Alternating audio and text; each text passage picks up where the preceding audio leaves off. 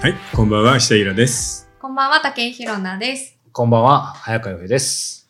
うわー、なんかまたライブだったね。ねうん、なんか慣れるとやっぱりこっちの方が落ち着くえ。ね。いいですし、そうですねうん。なんかありありのままを吐き出せますよね。前回ちょっと僕いや、本当前回だって、お金稼ぎたいって絶叫してたもん僕ね。は有料版でしか言ってないですよね。無料版でいきなり僕の化けのカード剥がれましたけど。はいまあやっぱりいいえですよね。ーで、えー今回はですね、はい。えーまあ、年の瀬も押し迫ったということで、はいえー今年の、まあ、経済をざっと展望してですね、うん。これです。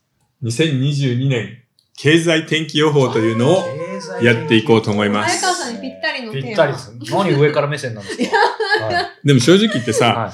あのー僕たちの話で買ったアメリカの版とかみんなものすごくいいもんね。そうですね。まあさっきもちょっとね、いろいろ見てましたけどね。うん。今ね、ちょっといろいろ後で話出てくるかもしれませんけど、やっぱりね、乱乱高下とかその落ちたりみたいなのって、見ましたけど、まあ落ちててもでも、ちょっと昔はどっちにしても考えられないのがついてそう。ますよね。だからね、あのー日本の銀行にお金を預けるとかね、まあはい YouTube でもいいんだけど、はいそういうのはもう今本当にもったいないので、うんやっぱり外国、まあ特にアメリカ株を見た方がいいよなっていうのはあるよね。うんということで、えーざっと、はいあの、今の状況っていうのを振り返ってみましょう。はい。今ね、あのー格差社会広がったっていうじゃないですか。うんコロナで。はい。まあ要は、コロナでみんなが困っているので、世界中の政府がお金をすりまくって、うんで、お金がダブダブに余ってしまったので、株も不動産もめちゃ上がってるっていうことです。はい。はい。で、それはもうやらざるを得ないじゃない、うん飲食店とか世界中でひどい目になってるからさ、飛行機会社とか、ね、旅行関係、ホテルとかうん飲食、で、それを支えるためにお金を撒いたんだけど、それの悪い副作用がちょっと出始めてるなっていうのが今の状況かな。それはでもある程度もうその時お金ジャブジャブにした時点で、当然見えてたと思うんですけど、その見えてた通りなんですかね。いや、見えてたのよりも何倍もすごいと思うん。う。特にやっぱり世界中の株式と不動産だよねう。んうんもうめちゃくちゃ上がってるので。うん、東京だってなんだかんだ言ってこの、えー何年だ？もう倍ぐらいになってるんだよ。倍？うん。だから東京でそこそこのマンション昔5000万、6000万だったのが今は8000万、9000万にはなってるから。はいはいはいへえ、そうなんですねうん。すごいなん。か普通に暮らしてるとその辺正直ね、わかんないですよ。わかんないけど、でもあれはわかるんじゃない？あのー、パンが上がってる。ああー吉野家の牛丼が上がってるそっちの指数はね、そう確かとガソリン代もすごい上に。ガがってるでしょ。ソリンが一番感じますね。うん。169円みたいな、そうね。。確かに。それはね、もうしょうがないんだよね。ガソリンは感じるわ。あのーこう、もうすごい初歩の初歩の質問で申し訳ないんですけど、多分その話でデフレとかインフレとかその辺の関係の話だと思うんですけど、そのお金が足りない、うん足りないっていうか、もうなんかちょっと、あの、足りなさそうだから、うんいっぱい吸って、うんこう世の中の人たちにこう、わーってお金を投入するぞみたいな感じで、投入したどこに投入されてるんですか、それは。いや、それは基本的に、あのーまあ日本だったら日銀、アメリカだったら FRB が国債とか不動産信託みたいのを買って、バーって市中にお金を流すの。うんで、それが銀行に入ったり、あっちに入ったり、みんなに回っていくっていうこと。うんただ実際にはなかなかそれがさ、仕事のために投資しますよみたいなことはできなくて、結局は不動産だの、ね、株だのになっちゃうっていうのが、うんまあしょうがないんだけどね。でもなんかそのお金が、の、その、絶対数というか、そうのん増えることによって、うん。そのそれぞれの人の手元に渡るお金も増えるはず。そうだよ。増えてるよ、実際。それはじゃあ実際増えてるけど、うん。なんか実感できてないような気がするのは、なぜなんでしょうか。普通の人にははっきり言ってなかなか実感できないのよ。うん。なるほど。だけ、うん、だから飲食の人なんかでの補助金とかはあるじゃない？うん。ああいう分には実感できるけど、普通に働いてる人はほとんど実感ないよね。まあそうだし、今回もほら、ちょうどね、今政府で言ってまた10万円みんなに支給だけど、例えばあの5万円クーポンもそれにやることによってなんか3倍ぐらいの経費かかるって言ってるけど、結局そのクーポンにやろうとしてるのは一応建前としてはそうそうしてお金を使わせようとしてるわけですね。まあ子育て世帯をそ支援するっていう名目で、その人たちがお金使ってくれれば、ちょっとでも経済が回るかなっていうぐらいの、まあ、効果だよね。で、10万だと給付、あの、全部みんな貯金しちゃうから、だから一応みたいなね。だからそのくらい、一応、一応は来てるけども、みんな生活ひね、必死な人がやっぱり多いだろうから、あんまり、要はエゼル感ないよな。そうですね。ないんだよ。俺もないよだから不思議でしょ？不思議これだけ世界中でお金すりまくってんのに、結局、まあ株を持ってる人が不動産を持ってる人以外はほとんど得になってないっていう。今のね、あの価格倍もそうですし、超富裕層はこのやっぱ1年2年で資産を倍にしてるとか全然言いますよね。うん全然あるし、ただ、それでもやらなきゃしょうがなかったんだよね。うん要は、コロナのおかげで経済がみんな中等症になっちゃったの。中等症になったら、体に悪いとは分かっててもさ、うんあの、エクモとかはい。酸素吸入するじゃない。はいはいはい。酸素吸入をずっとしてますよっていうのが今の経済なんだよね。もうとっくにその状況になってると。そなるほどな。う。だから僕たちは直接ピンとこないけど、それでもそれをやってなかったら、さらにもっとひどい目に遭う人たちが山のようにいたっていうのが事実なわけ。でそのおかげで、一部のそのものすごい株をたくさん持ってる人とかは、うんさらに資産が上がったってことなんだよね。なんかやっぱりじゃあ、うん。本当にその株とか、うん。あの、不動産とかそういうところの情報を知らないと、うん。なんか知らず知らずの間に損をそうだね。して。しまってるようない気や、だから、がしちゃいます。本当にこれを見ている人で、あの、特に僕たちのトラジオを見てる人だったら、銀行預金だけで必死に現金を守ってるって人はほぼいないと思うんだけど、もしやってない人がいたら、ともかくネット証券の口座を開いてほしいよね。うん。ネット証券の口座を開いた上で、あの、えー年間管理費が一番安い。だと、買う時の手数料がゼロのノーロードってやつね。うんの中で自分の好きな投資信託、あるいはね、ETF を買ってくれれば、うんもうまず間違いないので。なんかやっぱりまだまだこう、ちょっと難しいとか損しそうっていう。もうね、めっちゃ簡単だよね。やったら簡単でしいやいやょ。まあまあまあ、本当に簡単でしたね。うん。で、しかもめっちゃつくしね。うん。まあ実際ね、もちろんネット証券っていろいろあるんでど、うんどこでもいいかもしれないし、ううちらは別にスポンサードしてもらってるわけじゃないから、肩持つあれはないですけど、やっぱりね、楽天証券が実際日経かなんかに出てましたけど、去年一番伸ばしたって言ってて、うんそうだね本当簡単ですよね。簡単。もうスマホ1台。そう。うんいや、うん本当ですよね。なんか、妹、またよく出てくる妹、私の妹に、あの、その、ネット証券をおすすめしてるんですね。うんで、結構こう、この、自分もやり始めてから、割とこう、いいなっていう実感が出てきたので、説明するんですけど、説明すればするほどなんかうさんくさくなっていくっていう。え、見せればいいじゃん、オートラジオ。そうだよオートラジオを見せればいい。それはもうね、これを見れば一撃です。騙してるような気持ちになっちゃう。これ後で話そうと思ったんだけど、もう最初に言っておこう。あら。おあの、これ僕のおすすめの投資信託なんだけど、はいこの、えー、おとらじで、まあ、投資信託いいんだよ、これをやっといた方がいいよ。っていうふうはい。に勧めた日に、うん。えあー、ね、みんなに言ってるように買わないじゃ良くないじゃない。で、はい。5月18日に買ったのは、はい。そこからプラス17 17.8%、うん。プラス12%で、新興国リート18.4%、ライフリーレバレッジは30ですよ、プラス。ちょっと普通、ありえないですね、これ。これ言っとくけど、100万円入れたら30万円利益が出てるってことだからね。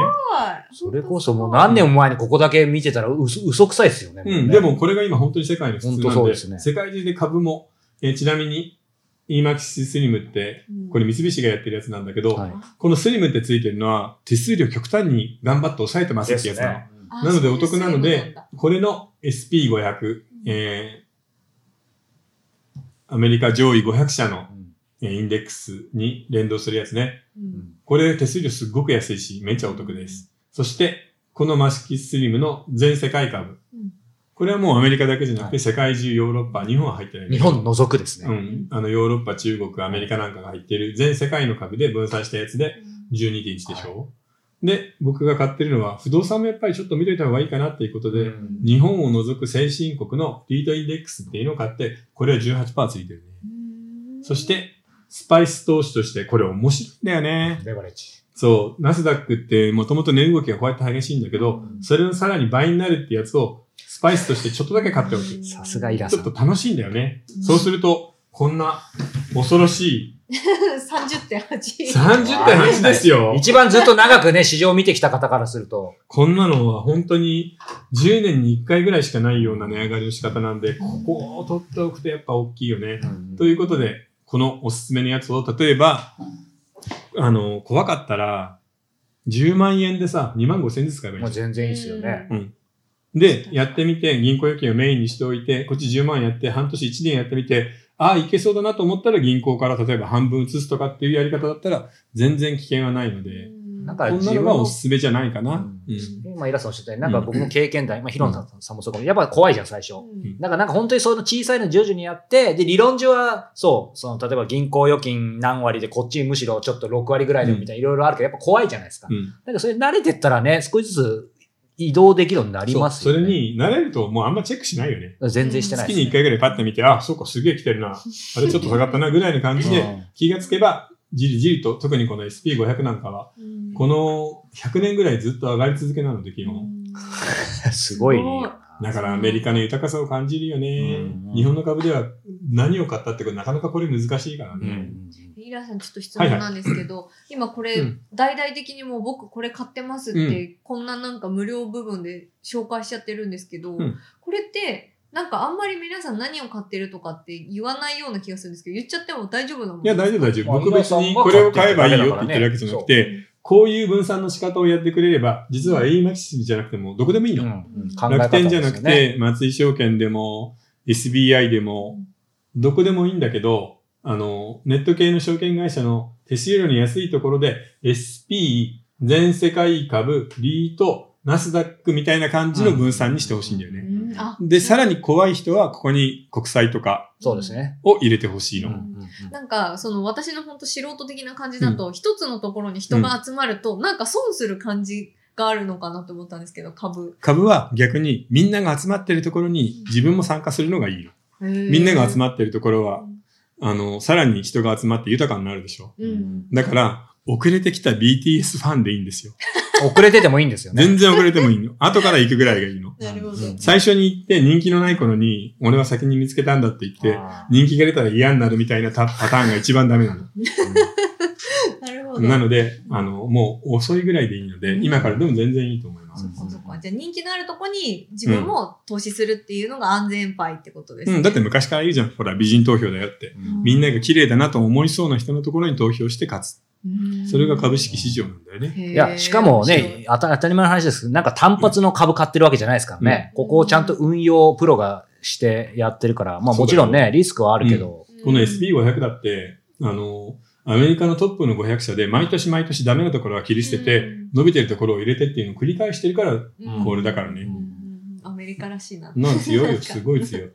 へえ、そういうことなんだ。うん。あともう一つは、その、うん。まあ、ネット証券って言っても、楽天証券とかうん。SBI とか LINE とかっていろいろ種類あるじゃないですか。その中で、なんかその、どれを選んでいいかがもうそもそもわかあのらないみたいね、な。はっきり言って今はもうどこも一緒。うん。要は競争がものすごく激しいので、条件をどんどん良くしているんで、リアル銀行とかリアル証券会社でなくて、ネット証券で大手だったらどこも大丈夫です。なので本当に好きなところでいい。よ。うんあともう一ついいですか、う無料部分なのに。う あの、積み立て NISA あるじゃないですん。か。うんうん。積み立て NISA と楽天証券、まあ楽天証券でもあのうん積み立て NISA できるんですけど、自分でその積みた投資信託をやっていくっていうのって何が違うのかなって考えたときに、多分 NISA の方って、その毎月の金額がある程度決まってて、この上限までだったら、あの税金、課税がありませんよっていうシステムじゃないですか、うん NISA って。で、その課税って何ですか？課税って何ですかってか、あの、どう、どういうことですか？それって。あのね、僕ね、正直言ってね、ニーサとかやってないから全然わかんないのよ。でもいくら以上の、それをやった時に、年間のここの部分が非課税になるとか、そういうことでしょ？そうそうそういうこと。税金で引かれる部分が引かれないよ、そこは優遇されるよってことだよ。で、例えば、うん。じゃあ今やってるその楽天証券は課税されてるってことなんですか？いや、課税されてるんじゃなくて、仮にそうやって積み上げていったとするじゃない。うん。で、プラスになって、えー、5万円儲かりましたっていうのをこうやって出すとすると、ここに今20%の税金がかかるのよ。うん。うんでも、これに関しては、だからその上限まではいらないってことなのよね。うんだからそこは利益もあの取りませんよっていう。あ、積み立てにそう、少額、いそう、まあ要は少額の場合は、そんなにうるさいこと言わないからうんどんどん投資してねっていう、そあの制度なの。の。なるほど。だから実際にその利益が出るまではその税金もあんま関係ない。え、じゃあ、その単純に、毎月その積み立てていくだけだったら別に課税とか非課税とかそんなの気にしなくていいでも気にしなくていい気にしなくていいですか、うんうん。あなるほど。じゃあ本当に気軽に、うん。その、ちょっとこんぐらい10万円ぐらいあるから、うん分散して、ちょっと始めてみようかなっていう、本当にそれだけでいい。そう、だから税金が発生するのは、これを現金に変えた時なんだよね。そうそう。持ってるだけだったらね、別に。そう。だからこの、あの、値上がり益を現金に変えて確定するときにうん。20%かかるんだけど、うんそのうちの NISA の部分に関してはうん。かからないよっていうだけのことなんで、別に投資する段階ではそんな何も、そんな差はないの考えるじゃあ本当にスタートは本当に楽ちんですね。口座ただ解説して。だからね、大学生の子たちに今本当に言いたいね。うんあネット証券パッて作って、うんお小遣い、例えばバイト代が2万円ある。じゃあ5000円ずつこれ買って、うん世界の経済の動きとかをちょっと見てごらんって。うん就活でも絶対に強いし。めっちゃ儲かるから。バイト代なんてすぐ出るよ。こんなの、こんなことになると。あ、でもこれなんか出てましたよね。楽天かマネックスかどっかすいません、あれですけど、その、やっぱり学生にもやってほしいから、その手数料すごい無料化あ、安そうそう。くするみたいな話あれありましたよね。は楽天かなんかやってたよね。ですよ。でも本当に大学生はやった方がいいと思う。うんうん特に、めちゃくちゃ有利だから、うん若いと。かね、これからその時間自体が20年30年か、そうですよね。うんできるのでね。さあ、ということで話はつきませんが、はい。えーこのくらいにしといても結構有料的な感じでしたがそ、うじゃあ、平野さん、お便りと質問来てますかはい。かりました。じゃあ、まずお便りから。えっと、以前も、あの、なんか相談してくださって、はい。あの、再婚されたという方から、かね。株のことでちょっとお便りいただいてるんですけど、えっと、私は母の趣味が株だったこともあり、それなりの遺産を引き継ぎました。うん。その昔にイラさんが図を書いて株の買い方などを簡単に指南していただいたのをベースに、ブルベアで小遣い稼ぎをしつつ、うん配当狙いえー資産株を組み合わせておかげさまでコロナのチャンスをつかみ、配当で生活しているだけの資産を蓄えることができました。すごいじゃん。やっぱまさに。ね、うん夫は大学の頃から投資をしており、まさにファイヤーを実践して、バイト代5万円から始めて、今は資産2億を超えていこれます。マジで？これ。すいごいね。や、素晴らしいね。うん。二人とも、えー労働で得る給料よりも投資で得る収入の方が多くなりましたがうん、仕事は辞めていません。うんいつでも仕事を辞めると思い思っていると、働くことはそんなに苦ではないんですよね。うんそれに、社会と接点を持っていた方が、えー投資先の選定や世間の動向にも敏感になるというメリットもあります。うんうん。えー二人とも元気で働けるうちは働こうと思っています。えっ、と、私は以前は、えー一生何もしま、しなくていいよというプロポーズをされて、け国際結婚をして海外に住んでおり、おりただひたすら遊んで暮らしていましたが、3年で飽きました。イラさんの言うように、根が日本人だからか、消費するだけの生活って案外疲れるのです。えーだからリア、えリタイアしても少し働くつもりです。イラさんの言う経済理論は本当に役に立ちましたし、えー相変わらずの幅広いトークは毎回とても興味深いです。これからも楽しみにしておりますので、とりあえずのご報告でした。えー、すごいね、でも。素晴らしい。でも、理想じゃないこの形が？ね。いや本当に。いつでも辞められる状態で仕事を好きに頑張る。だからし、だから仕事も逆にいい感じそう、になり無理しないでいいと。うんてか、でも旦那さんもすごい。でもさ、今の大学生がさ、うんまさにえー言った通りとこれ、さっきのやったらうん、この人みたいになるよ。そうですよね。これから20年、30年、世界成長していくんだからう、んまあこの人はでも日本の株でやってるのかもしれないけど、うんでも大したもんだね、本当にす。ごいすごいよ。資産2億って何みたいな。2億って何？まあでもまさににちゃんとそれをやって時間かければ、ば決してだ、ね、みんなができないってわけじゃないってことそうだね。ううん。んはい。はい。じゃあ続いて質問です、はいうんえーこんにちは。以前短い漫画の上手な書き方を質問したものです。ほんとみんなさ、むちゃくちゃな質問が来るよね。えーいきなりクライマックスからスタートさせる、うん。コマの運びのテンポに気をつけるなど、イラさんのアドバイス通りに書いて SNS に投稿し始めたところ、うん。大変好評で自分でもちょっと驚いています。さて、えー私が書いているのは BL の二次創作なのですが、うん。自分が書きたいのはエピソードとして一本筋、芯が通っていて、人の心の一番繊細な部分に共感できて、しかもちょっと笑えて、ものによっては最後にほろりとするような話です。うん主役の二人がやたらイチャイチャするような話は好みではありません。ストーリーのキレの良さとユーモアと情感がうまくブレンドされたアイデアを出すコツって何でしょうか？えー、なんだろうね。でもそうなるとさ、4コマじゃないよね。うんああうん。やっぱり、えっと、短編にしてもある程度のボリュームがないと18ページとか、ね、20ページとかないといけないから、うんその場合はやっぱり、あれなんじゃない？感情の描き方なんじゃない？一番大事になってくる感。情。そう、キャラクターと感情をうまく描ければ、泣かせたり笑わせたりっていうのができるので、やっぱりそこの部分じゃないかな。ただこの人 BL なので、自分の好きなキャラはもう描けると思うんだよね。うんうん。なので、あとは、いろんなエピソードを探して、その二人に当てはめていくっていうのがいいんじゃないかな。うんかに二次創作って本当すごい振り幅があって、なんかそのちゃんとキャラの要素をうん。立てて描かれる方と自分が求めるキャラのこうなってほしいっていうのを描かれる方、うん結構極端なのでなるほど、なるほど。うん結構そこで分かれますよね。でもなんか今この話、お便りだけを見ると多分こ前者の方なような気がするので、なんかイラさんが言ったようなのはすごいぜひ見てみたそいうなと思います。だね。でも、そろそろ二次創作である程度できたら、一次創作になろうよ。一時創作。だって今 BL 市場いっぱいあるしさ、うん出版社も新人すごい探してるから、あの、そうですね必ずもう、もう今漫画の世界でプロになるのは簡単なんだよね。う。うんん。あの、プラ、ジャンプラスじゃないけど、ネット漫画で新人めちゃくちゃ探してるし、うんそういう一流どころの版元じゃないところだって、あのー漫画に関してはめちゃめちゃ求めてるので、新人を。確かになんかピクシブっていううん。漫画とかイラストを投稿するサイトがあるんですけど、そこから、その要は一次創作に、あの、変わっていく人がもう本当たくさんいて、うん。今も、探してるみたいですね。でもさ、この、何、ツイッターの4コマでそれだけバズるんだったら、こういうの書いてこんな感じなんですって言って、自分の短編を1個持って、どっかの編集部に会えば、もうその場で採用決定だと思う。それが名刺代わりになりますよね、うん。今のはね。なので、もうバンババン書いたらいいんじゃないかな。ンで、あの、全然別なものの、キャラクターの面白い設定なんかを、自分の持っているキャラクターに移すといいんだよね。ああ。うん、例えば、動物と人間の愛情物語みたいなのもあるじゃない。うんそれを例えば、男性同士の恋愛にそのまま移しちゃったりするの。でもそうすると、設定がまるで違うので、盗作でも何でもないし、うんでもすごく面白い話になったりするんでね。へえ、すごい、そっか。なんか、イラさんが言った、この一言で、超大好評っていう、やっぱすごいですね、本当に。いや、でも面白いんじゃないかな。例えばよくあるじゃん。うんワンちゃんが引っ越しの時にはぐれてしまって、うん何千キロかけて会いに来たみたいなの。うんそんなの BL でやってもめちゃめちゃ盛り上がるよね。確かに。探して探して、ついに会えた。いや、めっちゃ盛り上がりそうですね。もう BL でやっぱ何でもファンタジックなところがうんやっぱ売りだから何でもありだと思うんですよね、うん本当どんな話でも受け入れられそう。でも頑張ってね。でももったいないから、うんあの、出版社にちょっとい連絡取ってみよ一次創作しましょうね。う。うん。はい。